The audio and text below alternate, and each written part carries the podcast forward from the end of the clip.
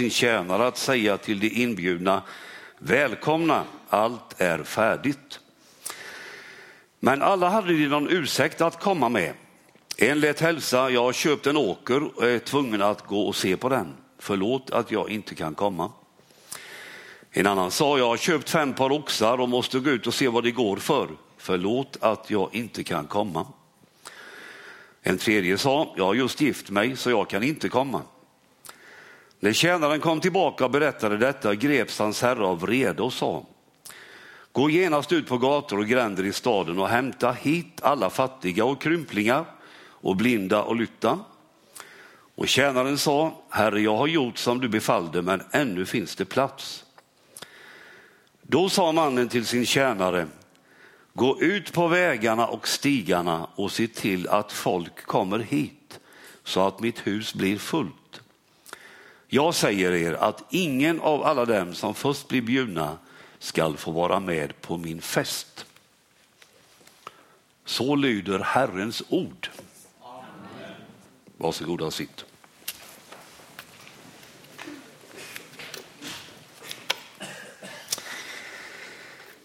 Idag blir det en temapredikan om Guds rike. Och vi läste ju i texten salig den som får vara med om måltiden i Guds rike. Och temat för söndagens texter är ju kallelsen till Guds rike. Ja, vad är, men vad är Guds rike? Ja, Jesus säger att man kan inte se det med sina ögon. Och jag tänker då att det är som den helige ande. Vi kan inte se honom, men vi kan se verkningarna av anden. Så är det nog också med Guds rike. Någon säger så här om Guds rike. Det är ett osynligt herravälde med ständig aktivitet. Min kollega Jonas Lund, som är pastor i Värne utanför Eksjö, han höll bibelstudium på konferensen och jag väver in lite av det i min predikan här. Men Jonas han började med att berätta att det i Värne finns en man precis i kanten av samhället som bor i ett stort hus, alltså lite över det vanliga. Men Mannen bor i källaren. Guds rike som vi tillhör när vi lever med Jesus, det är någonting stort och rikt och välsignat. Ibland är jag rädd att jag och att vi bara har smakat av lite grann när det finns så ändligt mycket mer. Det är väl inte så att vi bor i källaren när vi har ett helt hus till vårt förfogande. Och när jag går in på mina punkter nu och min predikan här så är min förhoppning att vi idag ska få erfara att Guds rike är mer. Vad är Guds rike? Det får bli rubriken och jag ger några svar. Försöker ge. Först, Guds rike är andens rike. Så här står det i Romarbrevet, det fjortonde kapitlet. Ty Guds rike är inte mat och dryck utan rättfärdighet och frid och glädje i den heliga anden. Att det är andens rike, det betyder nu inte att vi flyger iväg någonstans i någon slags drömvärld där vi inte tar detta livet på allvar. Nej, det handlar om, som de säger i bildspråk nu, att dricka djupt ur andens nya vin och förbli andligt nyktra. Vi har nyss firat pingst, andens högtid. Och den högtiden, den är ju så viktig. För den högtiden handlar ju om att vi får kraft och hjälp att leva det nya liv som Jesus gav oss genom påskens händelser, död och uppståndelse. Förra söndagen handlade det om vårt dop och då strök vi under att i vårt dop till Kristus så blir vi också döpta i den helige ande. Så när Jesus döptes av Johannes döparen så kom den helige anden över honom. Och när vi döps till Kristus så kommer det samma heliga ande in över våra liv.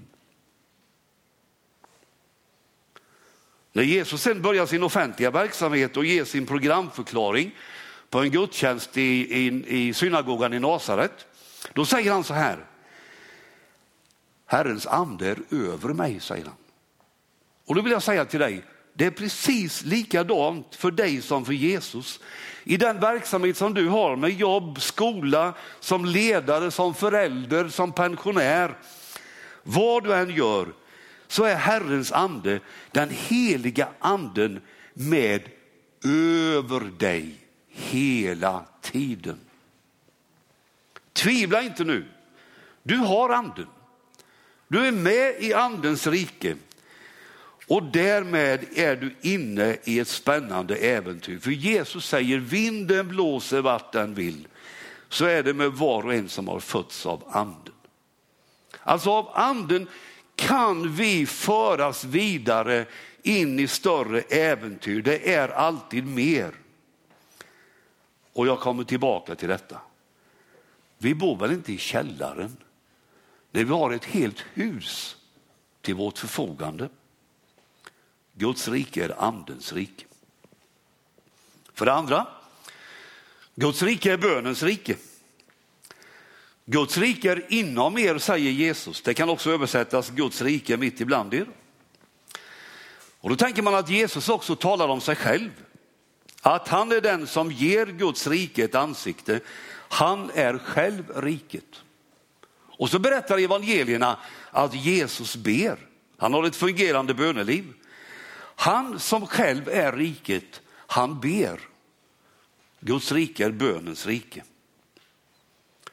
Och då vill jag stryka under att, att detta med bön är ju en stor möjlighet och en förmån.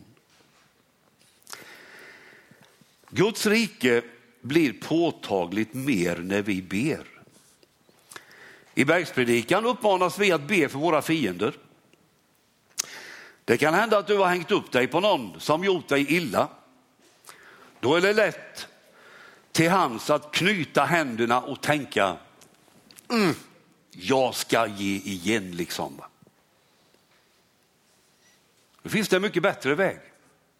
Där du själv blir befriad. Och den vägen är att be för den som gjort dig illa. Knyt inte händerna, knäpp händerna. Att be, att älska, det är Guds rikes väg. Bibeln uppmanar oss också att be för varandra. Jakobs brev 5. Det kan gälla vad som helst som vi brottas med. Men lyssna. För att det ska kunna ske mer så att säga så behöver vi ge oss åt varandra. Öppna oss. Berätta för någon eller några hur det verkligen är. Va? Och det är fantastiskt när man får vara med i detta att någon eller några ber för en. Och när vi vågar be om hjälp och när vi ber för andra, då blir Guds rike alltid mer. Och vi får be med varandra, gemensam bön. Och det längtar jag att vi, vi skulle ja, på något sätt ha mer. Va? När de första kristna var tillsammans, när de delade sina liv så står det faktiskt att människor blev frälsta varje dag och förenade sig med dem. Och då tänker jag att det ligger en hemlighet här som vi inte får missa. Och den hemligheten är att Guds rike visar sin kraft när vi ber tillsammans. Vilka möjligheter vi har. Det får inte gå oss i händerna. Vi bor väl inte i källaren på detta område? Nej, vi har ett helt hus till vårt förfogande. Guds rike är bönens rike. För det tredje, Guds rike är sångens rike. Lär och vägled varandra med salmer, hymner och andlig sång i kraft av nåden och sjung Guds lov i era hjärtan. Så står det i Kolosserbrevet. Församlingen är en sjungande gemenskap. Guds rike är sångens rike. Och den sång vi sjunger på gudstjänsten tillsammans, det är viktigt att den har kraft och liv. Och att den förnyar. Häng på i sången. Liksom.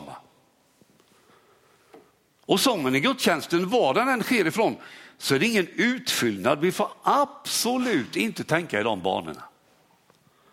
Nej, sången i våra gudstjänster, det är en respons på vad Gud har gjort för oss. Så när vi sjunger i gudstjänsten, tillsammans eller härifrån, så gör vi det för Gud och för varandra. Det är aldrig ett uppträdande med publik liksom. Och det är därför jag är kluven till applåder. Det är aldrig ett uppträdande. Och det handlar inte om att konsumera sång när man lyssnar. Nej, sången vill säga något till oss alla om Gud. Vi behöver hopp och därför sjunger vi. Och den som sjunger framifrån eller vi sjunger gemensamt så handlar det om vad Gud har gjort, att han ger oss hopp och att han ska ha äran. I bibelversen vi läste stod det om salmer, hymner och andlig sång. Alltså olika sångstilar. Alltså den listan kan vi göra hur lång som helst. Vi har olika smak när det gäller sång och det får vi ha. En del gillar salmer med många versar. Andra vill sjunga kortare sånger, en vers många gånger kanske.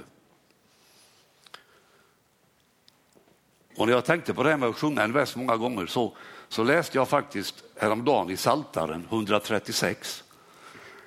Där finns det ett omkväde som är evigt vara din nåd. Det finns med 26 gånger. Så det är att sjunga samma text många gånger. Det är inget nytt, det kan jag säga. Men allt är ju sång. Som vill förmedla något om Gud och som vill ära Gud. Och de olika sångerna är ju tillsammans är ju en väldig rikedom. Och det är födda av anden. I en församling, det vet jag, så tycker vi olika på det här med, med sångområdet och sångval. Men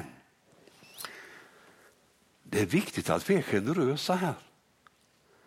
Så att om vi inte tycker riktigt att en viss sångstil är min, att ändå hänga på liksom och se, vi sjunger för Gud och för varandra.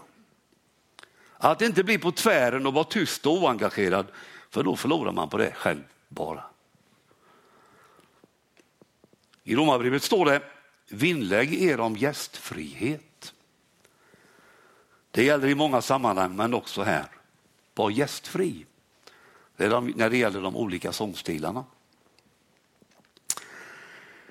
Roland Hellsten som eh, har varit pastor i Saronkyrkan i Göteborg och har undervisat mycket och skrivit mycket och så. Han, han säger i ett sammanhang så här, och lyssna.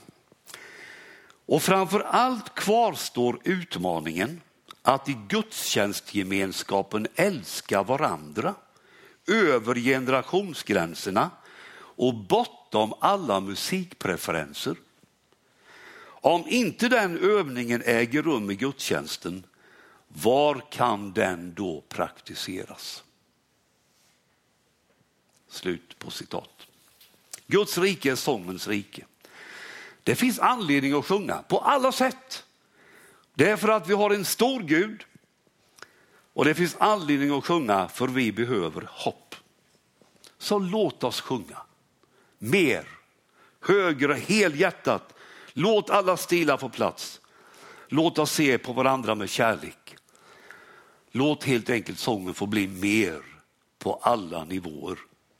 Vi kan inte bo i källaren när vi har ett helt hus till vårt förfogande. Guds rike är sångens rike. För det fjärde, Guds rike är möjligheternas rike. Det är det för Guds rike alltid mer, fullt av möjligheter. Nu frågar jag, vad har du för drömmar om din församling? Vad vill du? För jag hoppas du drömmer. Vad är du beredd att jobba för och ge dig ut för? Vad längtar du efter att Gud ska göra hos oss? För vi behöver drömma allihop, annars dör vi.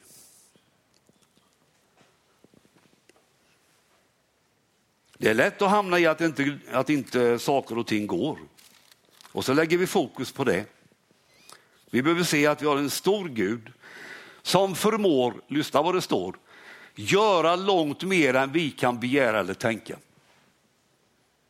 Vi kan tänka långt, men Gud tänker alltid längre. Därför finns det möjligheter. På den här punkten vill jag bara visa på två bibelsammanhang som vi kan följa och fundera på. Och som jag tycker att Gud visar mer. liksom. Det ena är vers i Jesaja 54, andra versen. Lyssna. Gör mer plats åt ditt tält. Spänn ut dina tältdukar, snåla inte, gör linorna längre, slå ner pluggarna stadigt. Alltså i Guds rike i vår församling kan vi komma längre. Det krävs bön och arbete naturligtvis. Det går inte att sitta med armarna i kors. Men vem vill göra det när vi kan göra mer plats åt tältet och göra linorna längre liksom? Snåla inte säger Herren, satsa. Det finns möjligheter. Det andra bibelsammanhanget är när profeten Elisa möter en profetänka. Hon hade en stor skuld att betala och man hotade att ta hennes båda söner som slavar. Det hon hade kvar var en kruka med olja. Och Elisa säger till henne att gå till sina grannar och låna ihop så många kärl hon kunde få tag i. I folkbibelns översättning står det inte för få, står det. Inte för få. Och så började änkan och sönerna att hälla upp olja ur krukan de hade och de fyllde kärl efter kärl efter kärl efter kärl och till slut var kärlen slut. Och oljan upphörde att rinna. Och änkan kunde sälja oljan, betala sin skuld och fick över att leva på. Oljan är i Bibeln en bild på anden. Och Gud vill fylla oss med sin ande. Så vad vi har att göra det är ju faktiskt att komma med våra kärl, våra rum i, i vårt inre och öppna upp dem så att de blir fyllda. Håll fram så många kärl du kan få tag i, säger jag. Inte för få liksom. Det finns ett andens liv. Du behöver inte leva på sparlåga. Varför ska vi bo i källaren när vi har ett helt hus till vårt förfogande? Guds rike är möjligheternas rike. Och så har jag bara så mycket på punkt fem. Kallelsen till Guds rike. Det är ju temat för idag. Och i texten finns det en inbjudan som lyder Välkomna allt är färdigt. Idag står nattvardsbordet dukat igen. Vid det bordet får vi del av Guds rike in i våra liv. Och dit får du komma som längtar efter Jesus och som vill ha mer av honom. I bröd och vin ger han sig själv åt oss. Bordet är dukat. Jesus inbjuder oss. Han säger välkomna, allt är färdigt.